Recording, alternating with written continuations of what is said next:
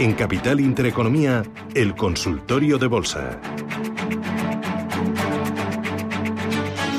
Seguimos en nuestro consultorio de bolsa con Sergio Ávila, analista de IG, 915331851, WhatsApp para texto o audio 609224716. Sergio, teníamos pendientes eh, un par de cositas, eh, dos valores estadounidenses a poder ser, que nos decía el oyente, y analizar la anterior llamada a Pedro eh, Gestamp.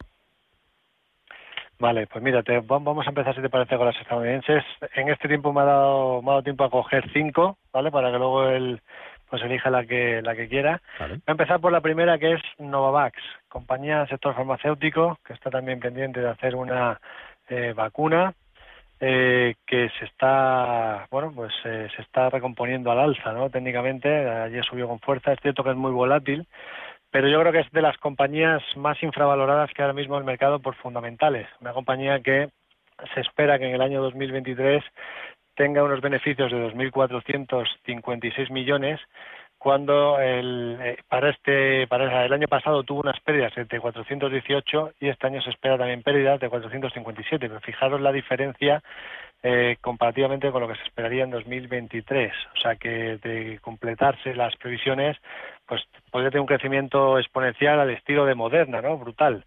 Eh, está cotizando en un rango lateral entre los 169 y los 229,60 si supera los 229,60, el siguiente objetivo estaría en el entorno de los 287,26. Pero a nivel fundamental, como digo, pues eh, es un valor que podría tener un valor intrínseco en el futuro de alrededor de 1.500, eh, 1.800 dólares. Está cotizando en 200 y pico ahora, ¿no? 223. Así que esta sería para medio y largo plazo tiene el primer soporte en los 169 y luego tiene soporte en los 117,50.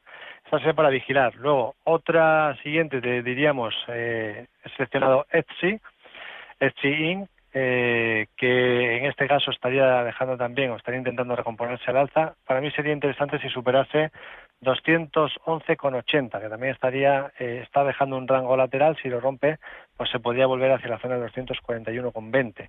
Esa para vigilar también todavía no, pero para ver si lo termina por confirmar. Luego tenemos Salesforce, que eh, salesforce.com, que también está dejando un gran rango lateral y faltaría la confirmación. Esa confirmación sería si superase los 251 eh, con 40 y marcaría en caso de que así fuese, que lo supere, un objetivo hacia el entorno de los 297, o sea que podría tener recorrido interesante ahí. Luego, otra que en este caso es más famosa, que es Tesla, Tesla eh, ha roto un lateral recientemente por la parte superior, tenía un lateral entre los 621,32 y los 699,20, con lo cual, teóricamente, pues eso nos podría marcar un objetivo hacia la zona de los eh, casi el máximo anterior que tenemos, podríamos decir 773,96. El soporte estaría en los 621,32, por lo tanto está bastante cerca y bueno, a medida que el Bitcoin, las criptomonedas parece que se intentan recuperar, pues también le puede beneficiar esto a Tesla. Y por otro lado tendría Amazon, que ha caído fuerte después de los resultados, ¿no? Eh, pero es un valor que sigue estando infravalorado por fundamentales, que activó teóricamente un objetivo por eh, ruptura de un canal alcista por la parte de arriba, con objetivo 4.362. Se ha apoyado en el soporte justamente la media de 200 y bueno, pues eh, tenemos un soporte también bastante cerquita de los 3.172. Mientras no pierda ese nivel, pues se podría pensar que lo más normal es que Amazon pueda seguir subiendo, que es un valor eh, que también estaría infravalorado por fundamentales. Así que, bueno, esta sería la que más riesgo tiene porque ha caído con fuerza tras los resultados y pues ha dejado una sucesión de máximos decrecientes en el muy corto plazo, pero y por tanto podría tener alguna corrección adicional, pero yo creo que en medio y largo plazo pues es un valor también que se puede perfectamente mantener en cartera. Mm. Venga, vamos con más consultas, mensajes de audio, que hay varios. Me faltaba, ah. faltaba Gestan. Ah, Gestan, venga, sí, sí, perdona. Pues vamos rápido con ella. Que la, miramos también rápidamente. Bueno, Gestan, ¿qué es lo que está ocurriendo? Que eh, teóricamente había activado un objetivo por ruptura de rango lateral, pero la, lo ha invalidado al perder la zona de los 4,18 con lo cual, a partir de aquí ha perdido las medias, tanto de la, de largo como la de medio plazo. Lo más normal sería pensar en correcciones adicionales. Primera zona de soporte, tendríamos pues el mínimo que nos dejó el de 20, 3,88, luego tendríamos los 3,63 y después tendríamos la zona de los 3,38, así que no es descartable que pudiera haber alguna corrección en el corto plazo. Para pensar en que se pueda volver a recuperar tendría que superar los 4,37. Por lo tanto, bueno, pues eh, parece complicado que vaya a ser así y por tanto, bueno, pues no es descartable, como digo, que pueda haber alguna corrección en el, en el corto plazo. Eh, además ha perdido también pues eh, niveles importantes como la media de 30 semanas, así que ahora sería un poquito más cauteloso con Gestamp. Venga, vamos con esos audios que tenemos pendientes. Buenos días, soy Bernardo de Valladolid. Enhorabuena por el programa y le quería preguntar cómo ve el BBVA para entrar en estos momentos. Gracias y buenos días. Pues vamos a ver, BBVA es de los eh, valores del sector de bancos en España que es el que más fuerte se está comportando. Es cierto que si nos fijamos en gráfico semanal, rompió al alza un canal que guiaba los precios desde el 29 de enero de 2018. Eso teóricamente nos activa un objetivo hacia el entorno de los 6,74. Con lo cual, a medida que la economía se recupera, pues teóricamente la banca lo debe hacer también igual. El problema que tenemos, pues por un lado que las rentabilidades de los bonos eh, están bajando, y por tanto eso lo que nos está indicando el mercado de bonos es que se puede, puede ser que el techo de crecimiento ya lo hayamos visto en Estados Unidos y que por tanto pues que eso se pueda extrapolar a nivel mundial. También con las eh, con los problemas que hay en China que eso pueda frenar el crecimiento económico de cierta manera eh, y que por tanto le pudiera afectar a, la banca y también la variante Delta y la variante Lambda del coronavirus, lo que decíamos antes, ¿no? Si empezamos a ver otra vez medidas de restricciones, pues se podrían ver penalizadas, penalizados los bancos. Pero a nivel técnico, sigue estando en tendencia alcista clara. Primer soporte lo tiene en los 4,85. Mientras no pierda ese nivel, pues eh, lo más normal sería pensar en que efectivamente terminase por cumplir ese objetivo en los 6,74 en el futuro. Con lo cual, bueno, pues se podría pensar en, que efectivamente pues es un valor en el que se pudiera estar a pesar de todo. Pero eh, viendo la situación general de la economía en su conjunto, eh, bueno, también sería sería bueno para la banca si empezasen con el tapering ¿no? y se pudieran anticipar que podría haber subidas de tipos en el futuro cercano.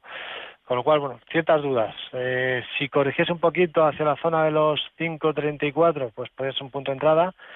Eh, también en el punto en el que está, teniendo en cuenta que el soporte estaría por debajo de los 4.84, pues bueno, también se podría pensar, ¿no? Añadir en cartera eh, ajustando bien el riesgo. Mm, venga, vamos con más audios. hola, buenos días. ¿Me podrían dar por favor un stop para BBV y Santander que los tengo con bastantes ganancias. Gracias. Bueno, pues BBV lo comentábamos, vamos con Santander, Sergio. Sí, BBV 485 lo acabamos de comentar, ese sería el primer soporte, lo más importante. Y en el caso del Banco Santander, pues lo vamos a echar un vistazo también ahora mismo. Tendríamos los 2,88, ¿vale? Que sería el último mínimo que nos dejó el día 20 de julio. Eh, parece que bueno, el Banco Santander tiene una figura muy parecida a la del IBEX 35. Está ahí entre dos aguas, en ver si es capaz de superar los 3,21 para seguir subiendo e irse hasta las, hacia los 3,51, o si finalmente pues pierde el soporte. El primer soporte que tendríamos estaría en los 3,04. Si perdiese ese nivel, lo más normal sería pensar en que se pudiera ir a los 2,88, pero el soporte más importante estaría en los 2,88. Ese sería el nivel que plantearíamos. Mm. Venga, Luis de Oviedo dice Telefónica compradas a 3,82 y Viscofana 56. La pregunta es muy directa, ¿me salgo de ambas o seguirán hacia arriba? Bueno, pues vamos a ver. Telefónica está mejorando mucho. El último apoyo que hizo fue la media de largo plazo y lo ha recuperado con claridad. Sí que es cierto que tiene una resistencia justamente los 4.15 y luego tendríamos resistencia a los 4.35. Lo más normal sería pensar en que Telefónica vaya a seguir continuando con su tendencia positiva que, comenzó justamente en noviembre del año pasado cuando conocimos la noticia de las vacunas. Mientras no pierda los 3.59, la tendencia es alcista, por lo tanto no hay nada que nos indique que haya por qué salirse del valor. Pero bueno, esto ya es cuestión de plantear si le parece ya interesante la ganancia que ha tenido, porque sí que es cierto que ahora mismo está en zona de resistencia. De hecho, ayer nos dejó una vela en la que pues eh, se alejó de los máximos de la sesión, pero todavía, pero como digo, no hay ninguna señal que nos indique que haya que salirse. Eso ya, como digo, como, como considere. Y la otra me ha dicho Viscofan. Viscofan a 56. Viscofan a 56, nada. Esto es un mantener, claramente. eh, además justamente ahora, ¿no? el periodo estacional que se suele comportar bien el sector de alimentación y bebidas, los sectores más defensivos, como decíamos antes, sector alimentación y bebidas, sector de farmacéuticas, incluso utilities también, y justamente ayer Viscofan lo que hizo fue romper un lateral por arriba. Eh, cerró, bueno, lo estaría haciendo hoy. Ah, si cierra hoy por encima de los 60,62, el objetivo que nos marcaría por ruptura de rango lateral sería los 66,14. Así que Viscofan, para mí, perfectamente un valor a mantener en estos momentos. Ah, mira, nos escriben a través del WhatsApp eh, desde Mérida, Taiwan, TSM Taiwan Semiconductores del Nasdaq. Las tengo a 115. Venga, pues vamos allá. Compañía de semiconductores. TSM, Taiwan Semiconductors, que lo pasó regular, ¿no? Porque también en el efecto de qué puede ocurrir con la regulación en China, los chinos, pues eh, también poniendo el foco en Taiwán con claridad. Este es uno de los valores más importantes de Taiwán, el más importante de, de, Taiwán, y de momento está cotizando en un rango lateral. Tras empezar la corrección justamente el 16 de febrero, ha dejado un primer soporte en los 107.59 y tenemos una primera resistencia en los 126.70. De momento está cotizando por encima de las medias de largo plazo y la, de corto medio plazo también, con un soporte de cercano a los 112,10. No hay nada que nos indique que no podamos mantener en cartera el valor de momento. De hecho, si rompiese esos 126,70, lo más normal sería pensar en volver a los 141,50. Eh, lo que se podría plantear es, si no, si tiene dudas sobre cuándo salirse, es que no pierda los 112,10 y sobre todo que no pierda los 107,59. Mientras cotice por encima, pues la tendencia sigue siendo alcista. Mm, seguimos con más mensajes de audio que tenemos por ahí. Buenos días, señor analista. Soy un pequeño de Guipúzcoa. Me gustaría que me dijeras tu opinión sobre alguno de estos valores que te voy a comentar de Estados Unidos. Estos valores son Angem, Eliligi, Didi, Fadli y, y el otro es General Motors a ver qué opinas sobre ellas, pero no me analices todas, solo alguna que me recomiendes de estas para entrar, precio de entrada y esto de protección para el largo plazo. En el caso de Fadli, ayer en el after, no sé por qué, pero perdía casi un 20% en el after. A ver, un poco, por favor, un poco de eso. Muchas gracias, un saludo, buen día y buenas Venga, pues vamos con ellas. Dame un par de. O darle a nuestro oyente un par de ideas que, te gusten. Vamos a echar un vistazo. La, segunda que ha dicho no la he escuchado, pero bueno, la, Eli Lili. sí. Ah, Lili, perfecto. Vale. Pues tendría que mirarlas todas para poder decirte cuál me gusta más, ¿no? Pero vamos a vamos a ver eh, una por una, si te parece, rápidamente. Sí, miramos rápido y no, no perdemos mucho tiempo. Eh, Angent, eh, no me gusta lo que está haciendo en el corto plazo. Ha roto a la baja una directriz que unía los eh, mínimos crecientes desde, el, desde marzo del año pasado, con lo cual se está deteriorando el gráfico, ha perdido las medias, con lo cual la eh, omitiríamos. Eh, esa fuera, descartada. El Ilili. Vamos a ver el Ilili. Aquí bien, mucha fortaleza, lo único que está ya lejos de zona de soporte. Como decíamos, el sector farmacéutico pues, pues lo está haciendo bien. La zona de entrada en el Ilili fue cuando rompió eh, los 168 dólares. Eh, una vez que ya se ha disparado, pues ya el punto de entrada es malo. Aquí habría que esperar a corrección. Así que posibles correcciones, pues tendría que volver hacia la zona de los 219 más o menos para tener un buen punto de entrada. Puede ser que siga subiendo, eso no es descartable, ¿no? Porque está muy fuerte, pero le digo que el punto de entrada ya no es bueno. Eh, en cuanto a Didi, Didi Global, pues esta lleva poco tiempo cotizando, tampoco tengo demasiada demasiado histórico, con lo cual pues eh, tiene la primera resistencia en los 10.58, o sea que mientras no rompa ese nivel todo lo que hizo desde que salió a cotizar ha sido bajar. Así que tendría que empezar a, generar máximos y mínimos crecientes. Mientras no sea así, pues nada, fuera también, la descartamos. Y luego por otro lado, Fastly. ¿Mm? Que, caía, cae un 21 en, en, cayó un 21 ayer por unos ingresos menores de lo esperado, he visto por aquí. Pues eh, las eh, previsiones de que siga cayendo. Fijaros que perdió el soporte importante en los 62.40, eso nos indicaba que había que estar fuera ya del valor. Eh, y ahora, pues justamente el último rebote que ha hecho tras caer hacia la zona de los 39.80, rebotó justamente hasta esa, hasta esa zona, esa resistencia anterior, y desde ahí está volviendo a entrar ventas, perdiendo la media de medio plazo justamente el día 13 de julio, lo más normal es que se vaya a buscar el soporte de los 39.40 y si lo pierde, tendríamos luego soporte en los 26, o sea que está muy bajista, eh, valor tampoco en el que yo no entraría. Hemos comentado antes 5, que está más fuerte de los que hemos comentado anteriormente para que le eches un, para que le eche un vistazo a ellos, ¿no?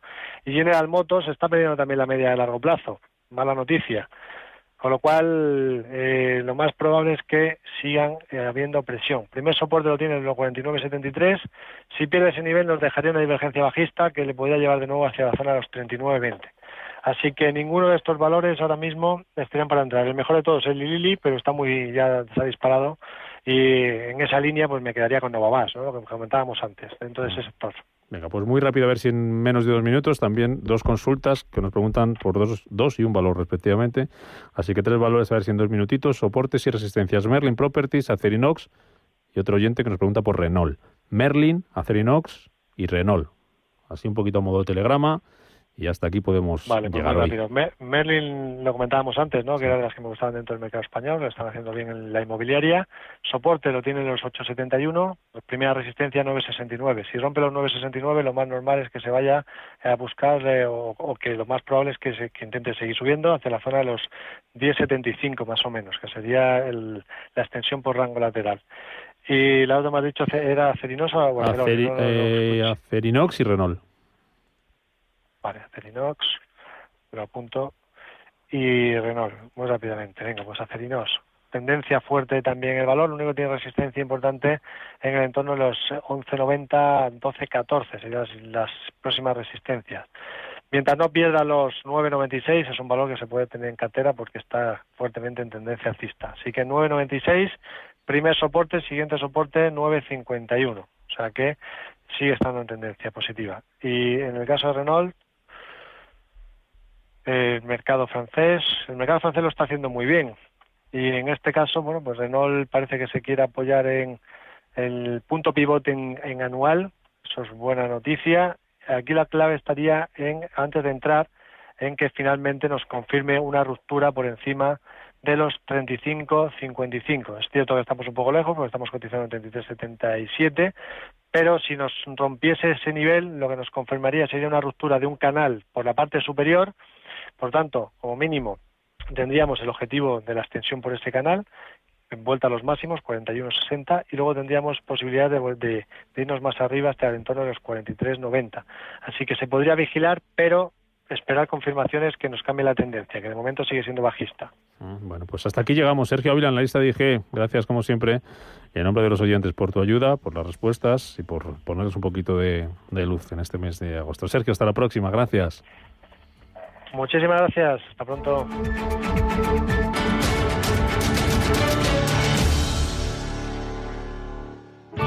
Bontobel Asset Management.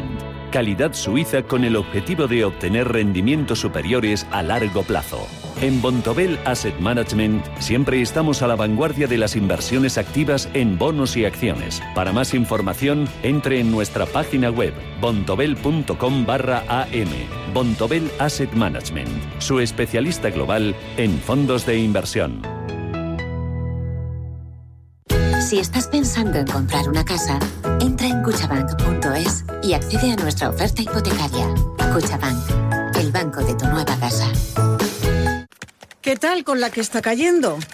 intentando recortar, pero lo fijo es lo fijo. Es que estas facturas no pueden estar bien. Deberías conocer NES. Nos consiguieron hasta un 40% de ahorro en facturas. NES como el Lagonés, empresa experta en conseguir ahorros energéticos, desarrollan planes de eficiencia y realizan auditorías energéticas. NES es un gran gestor energético. Si no estás con verdaderos profesionales, perderás dinero. NES gana solo si tu empresa ahorra. Infórmate en NES.es y conviértelo en tu partner energético. Radio Intereconomía es la mejor plataforma para dar a conocer, relanzar y poner voz a su empresa. Nuestro equipo comercial le asesora para conseguir sus objetivos. Contacte con nosotros. Teléfono 91 999 2121 y en el mail comercial arroba intereconomía.com. Radio Intereconomía, la radio de las empresas.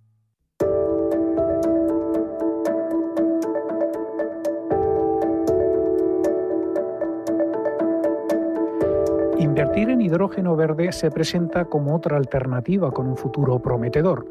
El despliegue de esta tecnología y su potencial crecimiento abren todo un abanico de oportunidades en las carteras de los inversores a largo plazo. Los paneles solares y las turbinas eólicas no pueden limpiarlo todo. La fabricación de acero, por ejemplo, requiere temperaturas más altas que las que pueden ofrecer los hornos eléctricos tradicionales. Es por eso que los planes para mitigar el cambio climático ahora prevén un papel importante para el hidrógeno en la reducción de las emisiones industriales y en la propulsión de automóviles, camiones y barcos. El llamado hidrógeno verde es esencialmente libre de emisiones, pero cumplir con los ambiciosos planes que se están haciendo significa construir una industria gigante casi desde cero. Bank of America prevé que para 2050 el hidrógeno supondrá un 25% del negocio actual de gasistas y petroleras. Su responsable de inversión temática, Haim Israel, asegura que pronto veremos al hidrógeno verde como una nueva commodity con un valor de mercado multibillonario que transformará la industria energética. Si queremos ser serios con la descarbonización y con ir hacia un mundo con cero emisiones de carbono, no hay otra elección que utilizar el hidrógeno. La energía renovable te puede llevar hasta un límite. De hecho, hasta el, entre el 50 y el 60% de la reducción total de emisiones en el mundo, porque hay otras muchas industrias y productos downstream que todavía emiten, pero que nada tienen que ver con energías renovables. Y el hidrógeno podría ser la solución.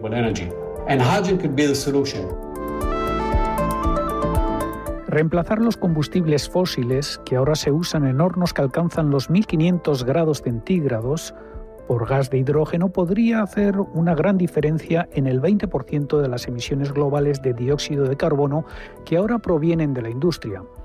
En la fabricación de acero, el hidrógeno podría reemplazar el carbón, que ahora se usa no solo para calentar, sino también para purificar el mineral de hierro. El subproducto es vapor de agua en lugar de CO2. ¿Pero qué es el hidrógeno verde? El hidrógeno se puede producir por electrólisis, un proceso que envía una corriente eléctrica a través del agua en un dispositivo conocido como electrolizador para separar los átomos de hidrógeno del oxígeno. En las pilas de combustible el proceso se invierte. El hidrógeno se mezcla con oxígeno para producir agua y electricidad. Para contar como hidrógeno verde, la electricidad utilizada para hacer funcionar el electrolizador debe provenir de fuentes renovables. Hoy en día la mayor parte del hidrógeno que se utiliza como combustible se obtiene separándolo de moléculas de gas natural. Pero eso requiere una gran cantidad de energía y también produce dióxido de carbono. Es lo que se conoce como el hidrógeno gris, en contraste con el verde. Hidrógeno azul es el nombre que se utiliza si el dióxido de carbono producido se captura y almacena. Se considera como combustible de bajas emisiones. La mejor manera de invertir en hidrógeno es hacerlo a través de un fondo bien diversificado. Rafael Luque es asesor del fondo Renta 4 Megatendencias Ariema. Por ejemplo, tenemos en cartera a Cummins, Cummins es la empresa que suministra electrolizador de la planta de, Mallorca, que promueve Enagás y acciona para producir hidrógeno verde con energía limpia, o sea, energía solar, seguida de una máquina de electrolisis de agua. Eh, invertimos también en Ballard, que es un fabricante canadiense de pila de combustible. Este es el equipo que hace la operación contraria. Utiliza hidrógeno y oxígeno del aire normalmente para dar electricidad con altísima eficiencia y emitiendo solo vapor de agua.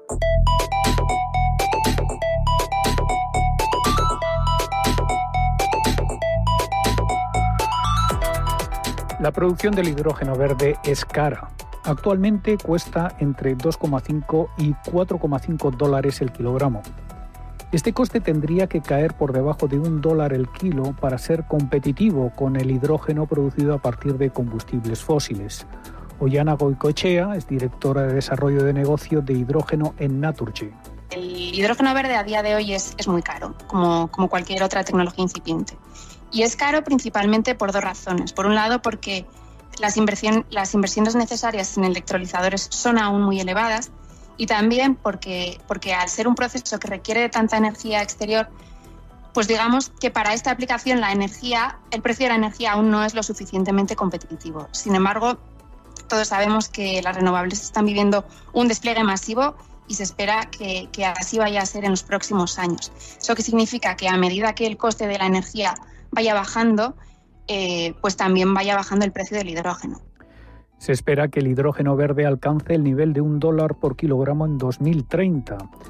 Pero eso depende no solo de una gran expansión de la capacidad del electrolitador, sino de un gran aumento en la generación de electricidad, en un momento en que las centrales de todo el mundo ya se estarán esforzando para satisfacer la creciente demanda de vehículos electrificados. Además, eh, como el gas más ligero del universo, el hidrógeno debe comprimirse o mezclarse con gas natural para enviarlo a través de una tubería o enfriarse a un estado líquido para ser transportado por barco, lo que aumenta sus costes en comparación con el gas natural. A pesar de que las baterías dominan actualmente el campo de los vehículos eléctricos, algunos expertos apuestan por la nueva megatendencia del hidrógeno como oportunidad de inversión sostenible. Javier Turrado, director del área comercial y de desarrollo de Bankinter Gestión de Activos. Hace eh, muy poco tiempo nadie hablaba, o muy poca gente hablaba del hidrógeno. Hoy en día ya se habla de esa mayor densidad energética, de las cero emisiones de carbonos que produce, porque al final solo emite vapor de agua, ¿no? Y la facilidad para ser transportado y almacenado, ¿no? Entonces ya se habla de, una posibilidad que está ahí, que en el 2030 eh, la demanda se multiplique por 10 o que incluso el, hidrógeno, pues el, 24% de, de la demanda energética en un futuro no muy largo pueda estar ahí, ¿no? Otros grandes grupos energéticos industriales en Europa se han comprometido con el hidrógeno. Royal Dutch Shell lidera un consorcio que desarrolla un proyecto para producir hasta 10 gigavatios de hidrógeno verde para 2040. La alemana RWE, junto con otras 26 empresas, planea instalar unidades de electrólisis en el Mar del Norte con 10 gigavatios de capacidad para 2035. El fabricante aeronáutico europeo Airbus está trabajando en el diseño de aviones propulsados por hidrógeno. Estados Unidos, China y otros países tampoco quieren quedar atrás en esta carrera. El gigante asiático planea tener un millón de vehículos propulsados por celdas de combustible de hidrógeno en sus carreteras para finales de 2030. El valor de su producción de hidrógeno podría alcanzar el billón de yuanes, unos 155 mil millones de dólares para 2025, según la Alianza del Hidrógeno de China. Por su parte, la administración del presidente Joe Biden se ha fijado el objetivo de reducir el coste del hidrógeno renovable en un 80% para 2030. Los grupos de la industria, incluidas algunas empresas de combustibles fósiles, están presionando para obtener ventajas fiscales para la producción de hidrógeno y subsidios para convertir gasoductos de gas natural para transportar el hidrógeno.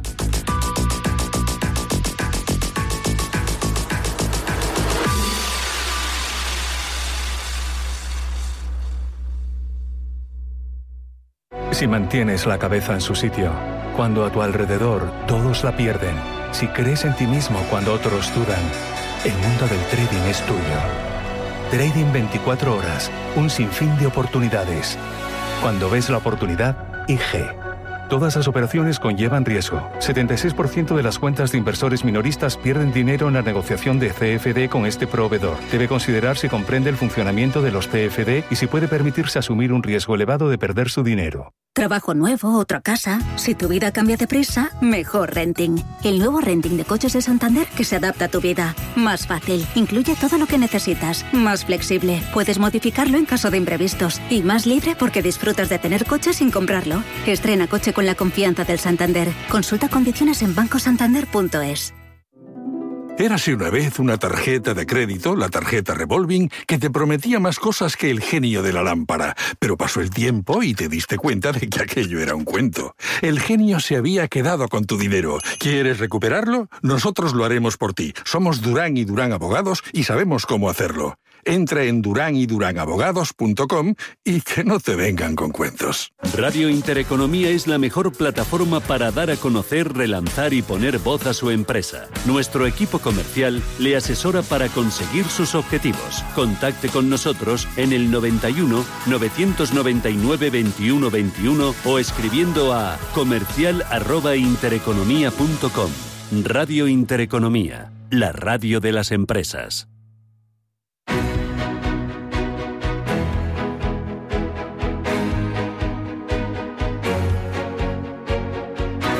En Capital Intereconomía, Consultorio de Fondos. 10 y 38 minutos de la mañana, lo menos en Canarias, y abrimos nuestro consultorio de fondos hoy con José María Luna, socio de Luna Sevilla Asesores Patrimoniales. José María, ¿qué tal? ¿Cómo estás? Muy buenos días. Rubén, muy buenos días. Me alegra mucho saludarte. Encantado. Y, pues y, que estés de guardia para, para ayudarnos a entender lo que está pasando y aconsejar a nuestros oyentes. ¿Qué tal va todo? ¿Bien? Va todo fenomenal, fenomenal. Eh, estar eh, aquí contigo y con el resto del equipo pues para mí es un honor y un placer y estar también con todos ustedes, con todos los oyentes de Intereconomía. Estamos de guardia, como bien apuntas, alguien se tiene que quedar, pasa como a ti y, la gente que, también trabaja día tras día. Los mercados no descansan, volúmenes menores, eh, evidentemente, que en otros momentos del año, pero no por eso pues hay que dejar hay que dejar eh, las carteras en, parado o en sequía, ¿no? Hay oportunidades que debemos de seguir aprovechando, igual que hay algunos otros retos que obviamente no debemos de obviar. Con lo cual, estar de guardia y en el mes de agosto en Madrid no es un mal plan, para nada, eh, pero también hay otros planes que sin duda alguna, pues aquellos que lo estén disfrutando, pues, pues nada, pues que, que los disfruten, ¿no? Nunca lo menos duda. Venga, vamos con los oyentes que te estaban esperando, ¿eh? porque tengo por aquí varias consultas. Ya recuerdo los teléfonos son el 915331851, el WhatsApp el 609224716. Empiezo por un mensaje de Alicia y dice que si le podrías indicar algún fondo español o internacional de renta fija conservadora, que por lo menos no pierda dinero, que en estos tiempos no es poco, y asumiendo el menor riesgo posible, pero descarto los monetarios, pues creo que todos pierden. Eh, ¿Es así? ¿Todos los monetarios pierden? Bueno, los monetarios, eh, habría que distinguir aquellos que se inyecten muy, muy a corto plazo de aquellos que hacen un poquito de gestión activa y que pueden combinar tramos, evidentemente siempre renta fija, pública o privada, de corto plazo, ¿no? pero que puedan hacer un cierto, algo de gestión activa, ¿de acuerdo? Y yo creo que este año eh, bien a través de un momento con flotantes, bien a través de algún tipo de deuda eh, corporativa que ha mostrado una mejor cara, o, bien por la propia selección del equipo de gestión, hay algunos productos que, siendo fondos de deuda de, corto plazo, están obteniendo un resultado positivo. Por ejemplo, sin ir más lejos, el GES Consul corto plazo. Pues es un fondo de inversión que en el año lleva un 0,43% de rentabilidad. Eh, si nos vamos, por ejemplo, al renta 4, renta fija, que es un producto también muy, muy de corto plazo de deuda, este es un fondo que lleva un 0,87. Para mí el campeón, porque es un fondo que nosotros utilizamos mucho y que hemos insistido mucho además en Intereconomía y que también lo, así lo hacemos saber a la gente que, que es asesorada por nosotros, es el Dunas Valor Prudente. Yo creo que ya el nombre lo dice. Es un producto invirtiendo en renta fija, con una gestión muy vocacional en cuanto a retorno absoluto, con un excelente equipo de gestión eh, comandado por Alfonso. la verdad es que el fondo lleva una rentabilidad en torno al 0,50, 0,60. La clave aquí también es la comisión de gestión, que es muy baja. Esto es clave, importantísimo en los momentos en los cuales estamos. Pero ahí tienen tres ideas de tres fondos de deuda de muy corto plazo. Su denominador común es barato y luego la gestión es de calidad. Y si queremos luego un poquito más eh, de chicha dentro de lo que es la renta fija, eh, con duraciones incluso un poco más altas, y calidad sobre todo la gestión, con, con buenas comisiones, eh, pero con la gestión flexible, creo que para mí es primordial en el actual escenario. Yo me quedaría con otra gestora, otra casa española, en este caso es Bayern Hall. Eh, Rafa Valera lo hace fantásticamente bien, es colaborador también vuestro, en el sentido que interviene con bastante frecuencia, y, el, fondo me da igual que sea en, con ISIN español o ISIN luxemburgués, por ejemplo, el, de Luxemburgo, el Bayern Hall Bond, eh, Class, eh, Class, tanto el 1 como el 2, llevan en el año una rentabilidad por encima del 4%. Evidentemente, aquí es otro, otro bicho, otro cacharro en cuanto a la renta fija, algo más de riesgo, eh, pero la gestión flexible, insisto, es la clave. La flexibilidad, la calidad, el tercer pilar, las comisiones bajas. Ese, eso es ese tridente en, en, el argot deportivo, dado que empezabas así el programa hablando precisamente del tema deportivo con el llamémosle rescate, entre comillas, a la Liga Española, eh, bueno, pues ese tridente de ataque la parte de renta fija, yo creo que hace a un producto que esté que pueda aportar valor o que no lo, o que no lo aporte. ¿no? Yo creo que esa, ese tridente yo creo que es importante y en el caso de los tres que mencionaba al principio o de este producto de Bean Hall puede ser un producto que para Alicia, bueno, pues vino de estudio con su asesor. Eh, vamos con más. Eh, Baldomero dice: Mi pregunta se centra en diversificar una cartera de fondos de renta variable. ¿Con cuántos sectores estaría bien diversificado y cuántos fondos? Un número ideal podría ser de cuatro fondos o cuántos podrían ser. Dentro de los globales tengo el Sailor, pero buscaba otros que le complementen de materias primas o ETF y con criterios de sostenibilidad. Y dice, si da tiempo, diferencias entre la réplica de un indexado y un ETF que también pretende batir al índice entre temáticas y nichos. Bien, bueno, en el caso de los ETFs de réplica, eh, vamos a ver, aquí hay dos formas, o sea, la réplica física o la réplica sintética. La réplica física es que el, ETF, el fondo indexado, caso con casa de, fondo, de, o sea, de ETF, eh, lo que hace es, eh, la réplica física es tener las acciones, eh, invierte directamente las acciones que también están en el propio índice que se trata de emular, que se trata de seguir, ya sea de renta variable o de renta fija o una combinación de ambos. Cuando réplica sintética, en lugar de invertir en acciones o invertir en bonos, las compañías que integran el índice lo que hace es a través de un bono que a su vez este pues replica el comportamiento del índice, es darle un poco la vuelta al tema. Evidentemente, en el caso de la réplica sintética se puede ahorrar costes en cuanto a lo que es la transacción de compras y ventas, pero hay un riesgo adicional, que es el emisor de ese, de ese activo subyacente, que en este caso es la deuda. Yo prefiero réplicas físicas, no réplicas sintéticas. En cuanto al tema del número de fondos o temáticas, Vamos a ver, a nosotros, dentro de las temáticas que más nos gustan, eh, yo podría señalar varias. Una, eh, todo lo que está relacionado con lo digital, primera temática. Digital, y no tiene por qué ser solo Internet, sino todo lo que está relacionado con toda esa revolución en cuanto a tratar de que las empresas sean mucho más eficientes por la aplicación de la tecnología. Estamos inmersos precisamente en esa revolución y es importante. No solo, insisto, en empresas tecnológicas, sino cualquier compañía que mejore sus márgenes en un entorno en el cual, esto es clave, lo que decir ahora mismo, vamos hacia un entorno de menores márgenes por incremento de materias primas, el precio de las mismas, por incremento de los salarios, por incremento de los impuestos, con lo cual es clave que la compañía mantenga márgenes precisamente por la aplicación de la tecnología. Primera temática. Segunda, todo lo que está relacionado con la sostenibilidad, como bien apunta Baldomero, es decir, todo lo verde, pues evidentemente es una temática importantísima. Esa revolución, fijaos, China ha puesto coto a determinados sectores, por ejemplo, el tema de, educación, pero no al tema de, la sostenibilidad. Con lo cual, hay una temática importante a jugar a nivel mundial y que Europa es líder. Tercera, todo lo que está relacionado con la revolución demográfica. Es una clave importantísima. Tanto es así que hasta China ha llevado a decir, a lo mejor la natalidad está bajando como consecuencia de los costes tan importantes en el tema de, educación. De ahí que haya impuesto una serie de normas que ha afectado mucho y hemos visto que ha sido un poco de maremoto o tsunami en, las semanas de julio, ¿no? Ha sido quizás la, tormenta veraniega eh, que ha provocado que las empresas tecnológicas en Asia pues han sufrido de la manera que lo han hecho. Con lo cual, esto es importante. Con lo cual, la revolución demográfica, tercera. Y luego yo creo que habría eh, otras, eh, como puede ser toda la parte cíclica, pero yo le diría ahí cíclico 2.0 está sobre todo el tema hola, que, se está viviendo a nivel inmobiliario, infraestructuras, eh, por supuesto banca, por, ejemplo el tema de fintech. hay una, serie de, temáticas interesantes a, poder participar y que son complementarias con los fondos que tiene. Número de fondos, va a depender evidentemente de todo lo relacionado con, eh, con el importe que vaya a invertir y el perfil de riesgo.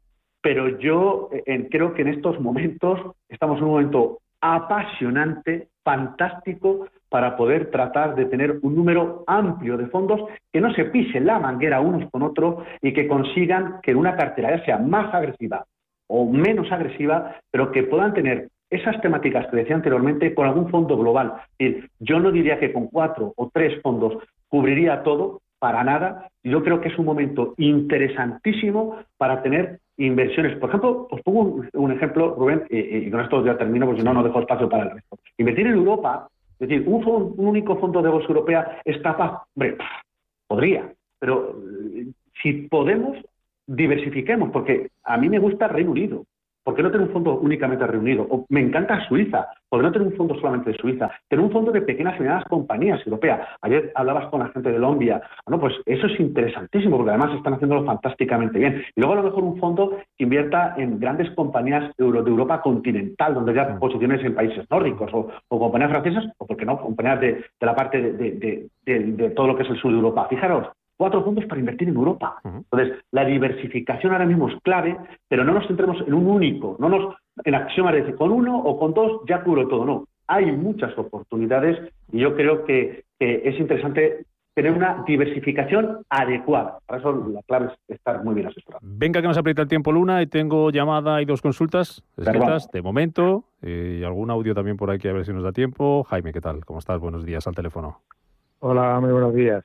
Quería hacerle preguntas muy rápidas, tres preguntas muy rápidas. Una, em, el índice de miedo codicia daban esta mañana que estaba en 26 puntos para, creo que para Estados Unidos, el Standard Poor's. El 66% en el, en el, CAC, eh, no, en Estados Unidos el Standard Poor's están bajistas, el 71% bajistas, eh, los inversores están bajistas en el DAX y el 80% en el CAC. ¿Qué nos puede decir al respecto sobre todo esto? Segunda pregunta es, eh, mm, el fondo, hay, un fondo que es MFS Prudent Wealth y el Prudent Capital. ¿Cuál de los dos le parece al señor Luna mm, que sería mejor para protegerse en estos momentos?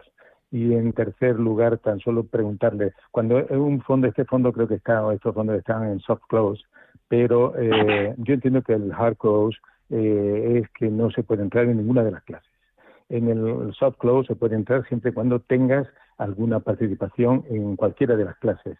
Pero a mí me dicen en una plataforma donde quiero entrar que no puede entrar, que solamente pueden entrar, puedo entrar en euros, pero en dólares no, por ejemplo. Entonces no lo entiendo. Y tengo participaciones, claro, en dólares. Gracias, muchas gracias. Muchas gracias, Jaime, por llamar. Pues rápidamente, Jaime. El que esté el, el, reloj miedo codicia es un indicador. Perdón, no es el único que hay uno que sí. Pero es cierto que después de, las subidas tan importantes que ha habido en los mercados financieros, en concreto la bolsa norteamericana, es normal que, por ejemplo, las posiciones que ahora mismo hay en derivados, Paul y en puts, estén en una posición más bajista ante la posibilidad de que, bueno, pues la vuelta a la volatilidad haga que los mercados puedan corregir. Pero es un indicador más de sentimiento, pero hay otros. Y yo lo que veo es que eh, quizás el mejor elemento es el ser contrario, es decir, cuando más gente está en, niveles de, pánico, de, en este caso, de, bueno, pues una situación un poquito más de miedo, yo no tendría tanto miedo, ¿de acuerdo? ¿Por qué? Porque fíjese cómo siguen funcionando los mercados. Sí es cierto que nosotros también hemos reducido la posición de Estados Unidos y la hemos aumentado en Europa, como decía anteriormente, pero le daría el valor que tiene, es decir, por las subidas que ha habido, pero no sería el único indicador que tendría en cuenta. Dos, eh, el caso de los fondos de MFS, me quedo con el Prudent Wealth, con la distribución de cartera. Es muy parecido uno a otro, ¿de acuerdo? Pero el Prudent Wealth eh, ahora mismo yo creo que puede ser un buen producto para poder, eh, bueno, pues protegernos. Pero hay otros. Viste multi Global Opportunity o hecho un vistazo al First Sigue la Mundo Internacional. ¿Por qué? Porque tienen oro físico. Si usted prevé que pueda haber vuelta a la volatilidad, tenga el oro a mano mm, o la renta fija muy de largo plazo que pueden funcionar. Y luego, en cuanto al soft close, muchas plataformas lo que hacen es que para tratar de evitar que haya operaciones que se queden en, bueno, en bucle y no entren en, la gestora, deciden no comprar, aunque esté el fondo en soft close. Entonces deciden, venga, sí, el fondo está en soft close, es decir, no está en cierre total para nuevas compras, pero no vaya a ser que usted dé la orden y tarde tres o cuatro días, usted cree que ha comprado y resulta que no ha comprado. Entonces, para no quedar mal con los clientes y ante posibles, eh, no sé, imagínese que usted da la orden y el fondo sube un 8% por una, una, una barbaridad, y diga, pues le voy a demandar a la entidad. Pues directamente hago soft close, o sea, no, no, no permito comprar y así evito problemas. Vale. Carlos de Madrid dice, ¿cree que no es buen momento, dice, ¿cree el analista que no es buen momento de estar invertido en fondos eh, en oro y metales preciosos? Yo, por diversificación de la buena, eh, tendría algo de oro, ¿de acuerdo? Por diversificación de la buena, es decir, mm, es como una especie de seguro mm, precisamente ante cualquier posibilidad de que aumente la volatilidad. Yo no estaría como en ese reloj codicia miedo eh, pensando que esto va a caer y para mí las caídas son oportunidades de compra. Aún así, cualquier situación no sé, cualquier opinión de, los bancos centrales, eh, cualquier situación que se pueda dar, no sé, de, pérdida de fuelle en cuanto al crecimiento económico, pero en cambio hay inflación alta, etcétera, todo eso puede hacer que el oro en, algún momento tenga, eh, bueno, pues su momento para aportar valor. Por ejemplo, cada vez hay más activos de renta fija que tienen rentabilidad negativa a nivel mundial. Bueno, pues eso evidentemente favorecería al oro como contraposición precisamente a esa cada vez ingente cantidad de dinero que hay en, en, en rentabilidad negativa en deuda. Con lo cual, algo de oro sí lo tendría en, cartera. Y hay fondos, he dicho antes, por ejemplo, el caso de Brasil, el mundo internacional, pero por ejemplo, fondos de la Casa de Bank de Luxemburgo tienen los BL50 eh, o, eh, u otros eh, mixtos que tienen algo de posición en, en oro físico. Con lo cual, en oro físico, esto es importante. Oro físico. No estoy hablando de, mineras, eh, acciones de mineras, sino oro físico. Con lo cual, tener algo de oro físico poquito por diversificar, yo creo que es una buena, es una buena opción. En un minuto, que me llega ya la desconexión para irnos a las noticias, nos pregunta este, esta oyente, estoy invertida en Metavalor Internacional, voy perdiendo un 31,5%, ¿cómo ve la evolución de este fondo de aquí a final de año? 40 segundos, Luna, que se acaba la posesión. Pues me, queda muy, me, quedan, me van a sobrar.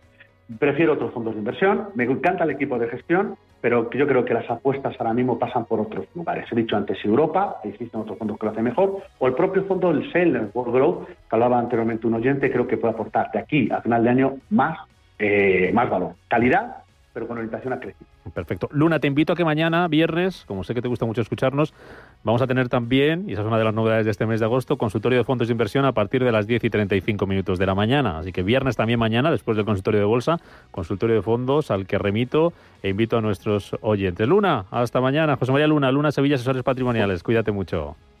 cuídate mucho, Rubén. Un fuerte abrazo. Hasta pronto.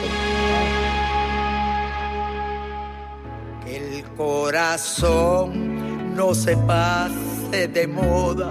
Nos quedan cinco minutos para llegar a las 11 de la mañana y hoy nos despedimos eh, rindiendo tributo a Chabela Vargas, que nos dejó precisamente un 5 de agosto del año 2012, la cantante mexicana de adopción y todo un mito latino que conquistó al mundo entero con sus rancheras, sus boleros y canciones cubanas. Les dejamos con un himno, Noche de Bodas de Chabela Vargas. Se quedan con las noticias, después días de verano con José Gerardo Fernández y mañana viernes cerramos la primera semana de agosto con ustedes desde las 8 de la mañana. Sean felices, adiós. luna de miel.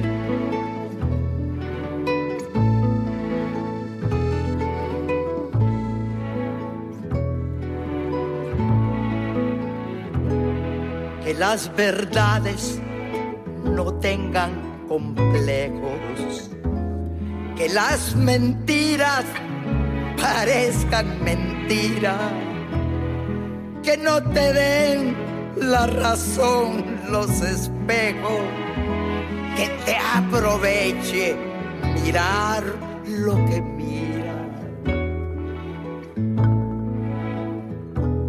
Que no se ocupe de ti el desamparo, que cada cena sea tu última cena que ser valiente no valga tan caro, que ser cobarde no valga la pena. Empresas, mercados, finanzas, capital intereconomía.